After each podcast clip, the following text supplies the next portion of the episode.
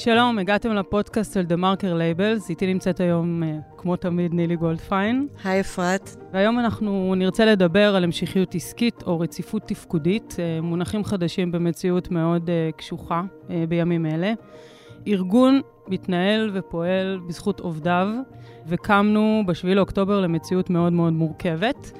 וזה המקום להגיד שלום לאורח שלנו, יריב חסר, מנהל הפעילות של פגאיה ישראל, שהיא ברובה טכנולוגית כאן, ולשאול קודם כל איפה זה פוגש אותך ב7 לאוקטובר כמנהל בכיר של אנשים שנמצאים בסיטואציה המורכבת הזאת. אז אני אתחיל רגע קצת על עצמי וקצת על פגאיה. פגאיה זו חברת פינטק, חברה שעוסקת בפיננסים, השוק שלה הוא בארצות הברית. כל הלקוחות שלנו הם בעצם לקוחות בארצות הברית, אנחנו נותנים שירותים לחברות שנותנות אשראי צרכני בארצות הברית, יש לנו גם סניף בארצות הברית, סך הכל החברה היא 660 איש, מתוכם 450 בארץ, זאת אומרת עיקר האנשים, העובדים של פגאיה נמצאים כאן בארץ, ורובם ככולם אנשי טכנולוגיה, מחקר, פיתוח, דאטה על סוגיהם, זהו, אני נמצא בתפקיד כבר כמעט שנה וחצי, אולי אפילו קצת יותר. אני הגעתי לפגאיה מחברת אמדוקס, הובלתי שם את הדליברי, גם עכשיו, מעבר לתפקיד שלי כמנהל הסייט הישראלי, אז הטייטל הרשמי שלי הוא Chief Delivery Officer, אני אחראי על כל נושא הפיתוח, המחקר והתפעול הכולל של כל המערכת הכוללת הזאת שקוראים לה פגאיה בהיבטים הטכנולוגיים שלה. וזה גם מה שעשיתי באמדוקס, באמדוקס זו הייתה קבוצה מאוד גדולה, קבוצה של Professional Services, שהייתה Worldwide, היה לי 7,000 עובדים, קבוצה גדולה, הייתי שם 5 שנים, ולפני כן הייתי אלוף משנה בחיל האוויר, רמ"ח מערכות של חיל האוויר בתפקידי האחרון, עשיתי מגוון גדול של תפקידים בחיל, סך הכל שירתי 25 שנה בחיל האוויר, במשרד הביטחון, ובעוד מגוון גדול של דברים. אז בחזרה לשאלה ששאלת אותי על 7 לאוקטובר, אז תקופות לחימה והעיסוק במצבי לחץ הוא לא זר לי באופן טבעי, כמעט כמו לכל אחד במדינת ישראל. יש לנו בממוצע 1 ל-10 שנים מלחמה, ועדיין 7 לאוקטובר זה היה הלם. לא דומה לכלום. החל מהבעלה לממד בבית, ורגע להבין רגע מה קורה שם, ואז להתחיל רגע לבדוק רגע מה קורה, גם בצבא אגב, וגם בקרב העובדים, מי מהעובדים שלנו נמצאים סביב העוטף, מי נמצא בדרום באופן כללי, מה אנחנו יכולים לעשות לו מבעוד מועד, האם יצרו איתם קשר, וזה עיסוק שקורה, רובו ככולו בממד באותו בוקר, וכן מנסים רגע להבין מה לעשות ואיך לקחת את זה. באותו יום בערב כבר עשינו את הפגישת ההנהלה הראשונה, שבה אנחנו רגע מנסים להבין את המצב ומה אנחנו יכולים לעשות. זה תהליך מורכב. בכלל, הימים הראשונים היו תהליך של רגע של התמודדות עם ההלם של כל המדינה ושלנו כאזרחים בה, וגם עם המשמעויות. והמשמעויות זה באמת, היה לנו 15 משפחות שהן בדרום, אנחנו ממוקמים בתל אביב, אז יחסית אין לנו הרבה נוכחות בדרום או בצפון, כי גם בצפון פינו משפחות, גם להם נדרשנו, אבל זה לא היה מיד באותו יום. ואז לנסות ליצור קשר עם האנשים, לא עם כולם אפשר, חלקם גם שומרי שבת, אז מוסיף למורכבות, כי יכול להיות שהם לנו בגלל שבת, יכול להיות שכן, זה אבל בסופו של אותו יום, היה לנו תמונת מצב של מה קורה עם המשפחות, לשמחתי לא היה אף אחד שנפגע בצורה ישירה מבין העובדים, או מבין המשפחה הראשונה שלהם, ואז בעצם מה עושים הלאה, איך ממשיכים. אבל שנייה, לפני שנה אנחנו ממשיכים הלאה. אנחנו נמצאים בתקופה שמדברים הרבה על העובדה, שבסופו של דבר אפרת פתחה ואמרה היום, אנחנו מונעים באמצעות האנשים שלנו. ואנחנו לפעמים שוכחים שגם המנהלים ואפילו מנכ"לים הם גם אנשים. אז לפני שאתה עובר לדוינג, בוא דבר שנייה על הביינג. אתה מנכ"ל, יש לך אחריות, אתה מבין מה קורה, אתה מתחיל to deliver, לעשות מה שאפשר לעשות, אבל אתה גם מרגיש. דבר קצת על מה אתה מרגיש. אז האמת היא שבאותו זמן את עובדת כמעט על אוטומט, את די מדחיקה את הרגשות באותו זמן, את מוצאת להם מקום בשלבים יותר מאוחרים, וזה אולי אפקט או שקיבלתי אותו מצבה, או שהוא בא בגנים, אבל בכל אופן, כן, את קודם כל הדחיינות של הרגשות שלך, את דוחה אותם, את עוסקת בדוינג, אגב, המעבר הזה לעשייה היה גם מאוד חשוב גם מול העובדים, לעשות דברים, בין אם זה במעגל, וגם במעגל המשפחתי אפילו, כשהבת שלי שהייתה מורה ללמוד ודחו לה את הסמסטר, אז לכי להתנדב, כי לשבת ולהכיל ולהרגיש, זה מדרדר אותנו. ולעשות, להצליח להעביר גם את האנשים, וגם בעבודה, כי אף אחד לא יכול לבוא לעבודה באותו יום למחרת, או לחשוב על עבודה, אבל מצד שני, לשבת בבית ולהתכנס ולקרוא את החדשות ולשמוע את דובר צה"ל ואת כל ההודעות, זה לא מקדם, לא את הפרט, וכמובן לא אותנו כמדינה או את הארגון, ולכן המטרה הראשונית, כמו שאני מבין את זה, זה לעבור לדוינג. אז אני בימים הראשונים, באופן כמעט טוטלי, החלטתי לא להרגיש, ולהתמקד בכאן ועכשיו, ובעשייה ובאחריות, ורק אחר כך רגע לאבד את זה ברמה הרגשית שלי. אז זזים קדימה. דבר קצת על הקשיים. במה נתקלת? בטוח יש לכם אנשים במילואים, אתם עובדים בחול, מה קורה בחול? דבר קצת על הקשיים של התקופה הראשונה. אז עוד לפני שהגענו למילואים, כי המילואים קרו תוך כמה ימים, אבל באמת קודם כל לדאוג לשלומם של האנשים. יש לנו חבר'ה צעירים שלאו דווקא יש להם עמד בבית, וזה אז קודם כל רגע, אם ניקח את זה ברמת הפירמידת מאסלו, קודם כל הביטחון והשקט הנפשי של האנשים, ברמה האישית שלהם, ולראות רגע מה עושים עם המשפחות המפונות, ואיך אנחנו דואגים להם, ומה אנחנו יכולים לעזור להם. וזה העיסוק הראשוני, קודם כל בביטחון הבסיסי של הפרט ושל העובד, ושל המשפחה הקרובה אליו.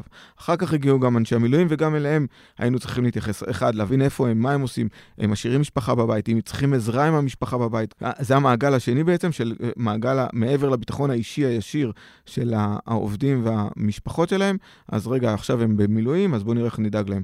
אנחנו, עכשיו המספרים קצת ירדו, אבל היום אנחנו עומדים על 18% אנשי מילואים, מבין כלל העובדים, ולפני כן היינו על 25%, שזה אחוזים נכבדים. אנחנו מתגאים, אגב, באנשי הצבא שלנו לשעבר, יש הרבה שהיו ביחידות מיוחדות, ומן הסתם גם בתחומי הטכנולוגיה וגם בכלל, וזה מקור גאוותנו, ואנחנו אוהבים אותם, מעריכים אותם, ותומכים בהם בכל מה שאפשר. אגב, המעגל הבא אחר כך, זה לדאוג גם ליחידות שלהם.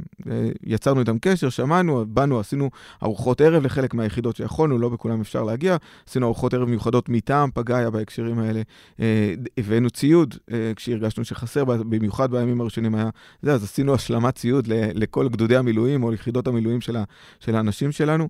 בצד השני של המשפחות, איך מעסיקים את המשפחות, אז פרסנו דיסני פלאס לכל העובדים, כל מי שרצה בעצם יכל להירשם לדיסני כדי להעסיק, עשינו כזה פעילויות זום לילדים במהלך התקופה הזאת. כמובן שגם דאגנו גם לקהילה, אז אחרי שדאגנו לאנשים, אגב באיזשהו שלב, בשבוע השני או השלישי, גם פתחנו אפילו דייקר ממש משלנו, כי לא היו מסגרות חינוך, פתחנו דייקר במשרדים, ועד שהביקוש לאט לאט ירד, עם פתיחת מסגרות החינוך האחרות. אז באמת ניסינו לתת מעטפת, קשר יומיומי כמעט עם כל העובדים, עם ממש, היינו עושים ישיבות הנהלה, עוד פעם, זה אולי שעון הלחימה צהלי, אז כל בוקר יש סטנד-אפ מיטינג של כל המנהלים בסייט, כל ערב יוצא זה עדכון לעובדים על הצפוי לנו בהמשך. השארנו את המשרדים פתוחים, למרות שבשלושה ימים הראשונים היו איזה 5-6 אנשים, אני ביניהם שהגיעו, השארנו את המשרדים פתוחים כדי לאפשר, גם בגלל שיש בהם ממדים, ולא לכל העובדים יש ממדים בבית, אז מי שרוצה יכול להגיע. ובאמת עשינו מעטפת מאוד מאוד גדולה לטיפול בעובדים. במקביל העברנו אותם לנושא העשייה, אז אמרנו עשייה, העשייה בשלב הראשון הייתה חד וחלק לטובת הקהילה. המון התגייסות לטובת תושבי העוטף, וגם לאנשי מילואים, כמו שהזכרתי, אז גם ליחידות שלנו, אבל גם בכלל, אריזת חבילות, תרומות, רוב השבוע הראשון עסקנו בזה. רק אחרי זה התפנינו, אחרי כמה ימים, התפנינו רגע לראות את ההמשכיות העסקית שלנו, וכאן הגדרנו, מאוד מהר עשינו איזשהו תהליך כזה של תיעדוף, מה הדברים הבר מינימום, מה הדברים הבסיסיים שחייבים כדי לקיים את השוטף, מה הדברים שאנחנו רוצים מיד אחרי זה, ולאט לאט הרחבנו את העירייה, ככל שהזמן התפנה, וגם הקשב של האנשים, כי ברגע שהעברנו אותם לעשייה, אחרי שלב מסוים את ממצים את העשייה עם תרומה ישירה, למצב, ואז עוברים לביזנס בעצם, כי גם הביזנס, וזה אני חייב להגיד, האנשים מאוד הבינו את זה, חשוב שתהיה פגעה תהיה חזקה וטובה, כדי שנוכל להמשיך לקיים את הפרנסה של כולם, את הכלכלה הישראלית באופן כללי. אבל אני רוצה להגיד קודם משהו מעניין, כי זה, אנחנו כבר עשינו כמה וכמה רעיונות בפודקאסט הזה, ואני רואה איזה פאטרן שלא ראיתי אותו קודם, ועכשיו אני רואה אותו מאוד מאוד ברור. כל המנכ"לים שהיו פה דיברו קודם כל על המיקוד בפרט ועל המעגלים המשפחתיים, וזה הפתיע אותי, כי זה לא כזה טריוויאלי. הדבר השני לא היה ביזנס. הדבר השני היה הקהילה, האקוסיסטם. דיברו על הקהילה המיידית, דיברו על הקהילה של הצבא, דיברו על העורף, דיברו על החיילים, אבל דיברו על הקהילה לפני שעברו לרציפות התפקודית. וזה מאוד נכון, מפתיע אותי נכון. לטובה. כי אני חושב שזו החוליה המקשרת של העשייה. אני חושבת שזה דור מנהלים אחר. יורשה לי, זה דור שצמח. תחשבי גם את מי פגשנו. גם עם הרבה ניסיון, אבל עם הרבה EQ. שזה שילוב must בתוך אירוע כל כך קשוח ומשברי, ואני מסכימה איתך שזה מיוחד, כי אנחנו חשבנו שאנחנו ישר נדבר על ביזנס, וזה דווקא היה איזשהו תהליך הדרגתי עד שהגענו אליו. היה משהו מאוד מלאכותי בלדבר על הביזנס, גם כמעט לא לעניין. אחרי שרגע סיימנו את הזה, וצריך גם להיות כנים, מערכות הממשלה והמדינה עצמם די כשלו, ולא היו בעובדן השתנות בשבוע הראשון. ובשני ובשלישי. אז אני רוצה רגע לשאול אותך, איך אתה רואה את המנהלים והמנהלות שלך, באותה סיטואציה של אנשים. בסופו של דבר, הם והן רואים את האנשים בשטח, אם הם רחוקים מהם במילואים, ואם הם צריכים באמת להמשיך לדלבר. איך אתה כמנכ"ל מסתכל על השכבה הזאת של המניחה זה סקיפ לבל, או בוא נגיד, מנהלי ביניים. קודם כל, אני באמת חושב שהתברכנו באנשים מדהימים, ובמנהלים מצוינים. אני חייב להודות שהאוכלוסייה שהכי מגויסת למילואים, זה דווקא השכבה הזאת. זה שכבת המנהלים. באמת, באמת התברכנו באנשים טובים, אז מה שראיתי אחד, זה את הסטפ-אפ של האנשים מלמטה, את הרעות והערבות ההדדית, וגם את המעורבות של האנשים במילואים. היום בבוקר עשיתי שיחה עם מישהו במילואים, כי לאנשים אכפת, בסוף זה מעבר למקום פרנסה, זו גם הקהילה שלנו, זה המעגל הקטן הקהילתי שלנו, ואכפת לכולם, וראיתי כאן הרתמות מאוד מאוד ברורה, ולכן גם באמת ברמת ההיענות, אגב, אנחנו עשינו גם עוד כמה תהליכים שתוך כדי, אז עשינו גם, נקרא לזה זום פתוח, או דלת פתוחה, זה שעה שבה כל מי שרוצה עולה ומדבר על מה שהוא רוצה, כולם כולל כולם, כזה מעין שיחת, בעצם באמת של קהילתיות, של רגע, של תמיכה, שיתופית, של לשתף של שיתופית, של רעיונות, של דברים של לעשות, דברים שקשה להם, דברים שאפשר לקחת מהם, גם דברים אופרטיביים, ולקחנו מהם. עשינו גם שיחות כמובן ממש עם האנשים, בכולם היה גם תהליך של השתתפות והקשבה וגם יוזמה ורעיונות, הם היו שותפים, הם היו שותפים ביוזמות שעשינו בקהילה, זה רעיונות שבאו מהם, הם מן הסתם לקחו חלק משמעותי בהתנדבות ביוזמות האלה, הייתה התנדבות מאוד מאוד גדולה, גם כשהתחלנו כבר לעבור ליותר עבודה מאשר התנדבות, הם המשיכו לעשות את זה לפעמים על חשבון זמנם הפנוי, ובימי שישי אני מקבל תמונות בוואטסאפ על הנה, אנחנו הלכנו לגדוד של זה וזה, ותראו אותנו כאן, ובאמת בוא נדבר על חלק שהוא קצת פחות קהילתי, הרי כשאנחנו דיברנו פעם ראשונה, אתה היית בארצות הברית. יש לכם חלק גדול מהפעילות בארצות הברית, לקוחות, עובדים. אני לא מניחה שהם כל כך מוטיבייטד וכל כך מרגישים חלק מהקהילתיות. דבר קצת על הממשק הזה.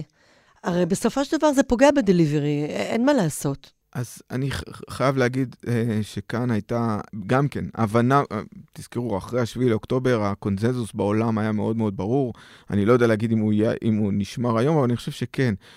הייתה הרבה מאוד אמפתיה מהצד האמריקאי, הם מאוד מאוד הרתמות. אנשי פגאיה האמריקאים מאוד רצו לעזור, אז פתחנו להם גם כל מיני מנגנוני התנדבות ותרומות, וגם התנדבות ממש של עשייה, של ללכת ולעטוף חבילות, וייצרנו להם גם ערוצי השתתפות ורעות וערבות הדדית, גם ברמת הפרט. ברמת העבודה, אז היה לנו בדיוק באותו שבוע, ב-10 לאוקטובר, היינו אמורים לעלות לאוויר עם שותף אסטרטגי מאוד גדול, יצא על זה כבר פרסום, והם כמובן שלחו לנו איזשהו הודעה, תקשיבו, אם אתם רוצים להזיז את הלוחות זמנים, אמרנו, לא, לא, לא, הכל בסדר. הם עוד החליפו לנו את האפיונים של הממשקים הטכנולוגיים, משהו כמו 5 פעמים לפחות, במהלך אותם 3-4 ימים, אנחנו תמכנו בזה תוך כדי תנועה, כי זה היה חשוב לנו, ועלינו לאוויר בזמן. שבוע אחר כך, בשבוע השני של הלחימה, עלינו להעביר עם שותף משמעותי גדול, אחד מחמשת הבנקים הגדולים בארצות הברית, עלינו להעביר. גם הם היו מאוד אמפתיים, אתם רוצים שנזיז את הלוחות זמנים, העובדים שלי שלחו לי את המייל, תראה מה הם כתבו לנו כאן, וזה, אמרתי להם, תגידו להם, תודה על האמפתיה, עסקים קודם. וכאן אני חייב להגיד, היה לי מאוד חשוב, וגם דיברתי על זה עם העובדים. אני לא רוצה להיות האדם שנזקק, אני רוצה להיות השותף שבצרה. תעשה את ההבדלה, תסביר. אני לא קבצן שמשחרר אל תחייה בלוז או משהו כזה, אני שותף שמאותגר כרגע באמצעים, אבל אנחנו שותפים. איך אתה מעביר את המסר הזה לשותפים או ללקוחות שלך במדינות שרחוקות מהסכסוך, ותכלס לא ממש מבינות מה קורה כאן? עשיתי את זה בשני כיוונים, כשהייתי בישראל וכשדיברתי עם העובדים, אז אמרתי להם, חברים, תתחמו את האמפתיה. הם מאוד רוצים להיות אמפתיים איתכם, והם מתחילים לדבר איתכם על המצב, אבל בפגישה של חצי שעה, אם אתם תדברו רבע שעה על המצב, כי יש הרבה יותר מרבע שעה לדבר, אז הם ירגישו שזה מה שמעניין אותנו, אבל זה לא רק מה שמעניין אותנו, חשוב לנו לעשות עסקים. אז תגדרו אותם. בצד השני, לאמריקאים, לעובדים האמריקאים שלנו, ביקשתי, את כל האמפתיה תשמרו לסוף השיחה. קודם כל ביזנס, בחמש דקות האחרונות תשאלו איך אתם, איך המשפחה, איך הולך, איך ההרגשה בישראל או משהו כזה. אבל קודם כל ביזנס. זה חשוב לנו, זה חשוב לפגיה, וזה חשוב גם לעובדים הישראלים לשמור את הרציפות הזאת. אז כן, צריך לתת מקום לאנושיות, ובאמת יש שותפות. אם תשאלו אותי, אני חושב שבחודש הזה זכינו בערבות הדדית בין ארצות הברית וישראל, גם בתוך פגיה, בצורה משמעותית, אז כן, אז ברור שלא, אני לא מאחל את זה, אבל יוצאים גם דברים טובים מהלחימה הזאת, ברמת המערכת יחסים בתוך החברה, ברמת של שיפור תהליכים, עשינו המון תהליכים ששיפרנו אותם תוך כדי תנועה, בהיבט של ייעול, או קיצוץ פגישות, כי אנשים יש לוחות זמנים מאוד מורכבים, יש הזרקות פה, יש ילדים בבית, כל מיני מורכבות כאלה. אז יריב, אתה יכול לתת דוגמה לדחוף חשוב הזה? זאת אומרת, בדיוק דיברנו על זה גם לפני כן, בתוך הסדר עדיפות שאתה צריך לייצר, בתוך הבלנס הזה, בין מה שדחוף למה חשוב למה שאתה מדלבר, פנימה, כלומר בארץ ולחול, לתת איזושהי דוגמה לסיטואציה שהיית בה שהיית צריך רגע להגיד שנייה. זה דחוף, זה חשוב, לאן אנחנו מתקשרים, מה, במה אנחנו עומדים ואולי במה לא. כרגע, או טווח קצר או טווח ארוך. זה נקודה מצוינת. בסופו של דבר גם היינו עם, מעבר למורכבות של המצב, אז היינו גם עם כוח אדם מופחת, כמו שאמרת, 25% מהאנשים לא היו. ולכן כל מה שהוא דחוף עסקי הפך להיות חשוב. משהו חשוב ולא דחוף עסקי, כמו תשתיות או דברים כאלה, כן, ירד בתיעדוף, ועשינו דיוני תיעדופים כאלה, כדי לחסוך בזמן, חוצי ארגונים, לא בתהליכי תכנון מסודרים או דברים כאלה. מה שהרווחנו זה אליימנט חוצת ארגון מאוד מאוד מהר ומאוד מאוד ברורה. זה חשוב, זה לא חשוב, בזה מתעסקים, בזה אין לנו כוח אדם להתעסק, או אנחנו בוחרים שלא להתעסק, וזה היה מאוד ברור. שיקפנו את זה כמובן, עשינו את זה יחד עם השותפים שלנו, בעיקר העובדים האמריקאים, עוד פעם, תוך ההבנה שלהם ותוך הדברים האלה, זה הוכיח את עצמו כשאנחנו היום מנסים להסתכל על תכנון של שנת 2024, אנחנו מנסים בעצם לקחת את המודל הזה ואולי לנסות להתאים אותו קצת, כי בכל זאת יש דברים שצריך להשקיע בתשתית ולהסתכל רגע גם לטווח הארוך, וצריך לשלב את זה במנגנון הזה.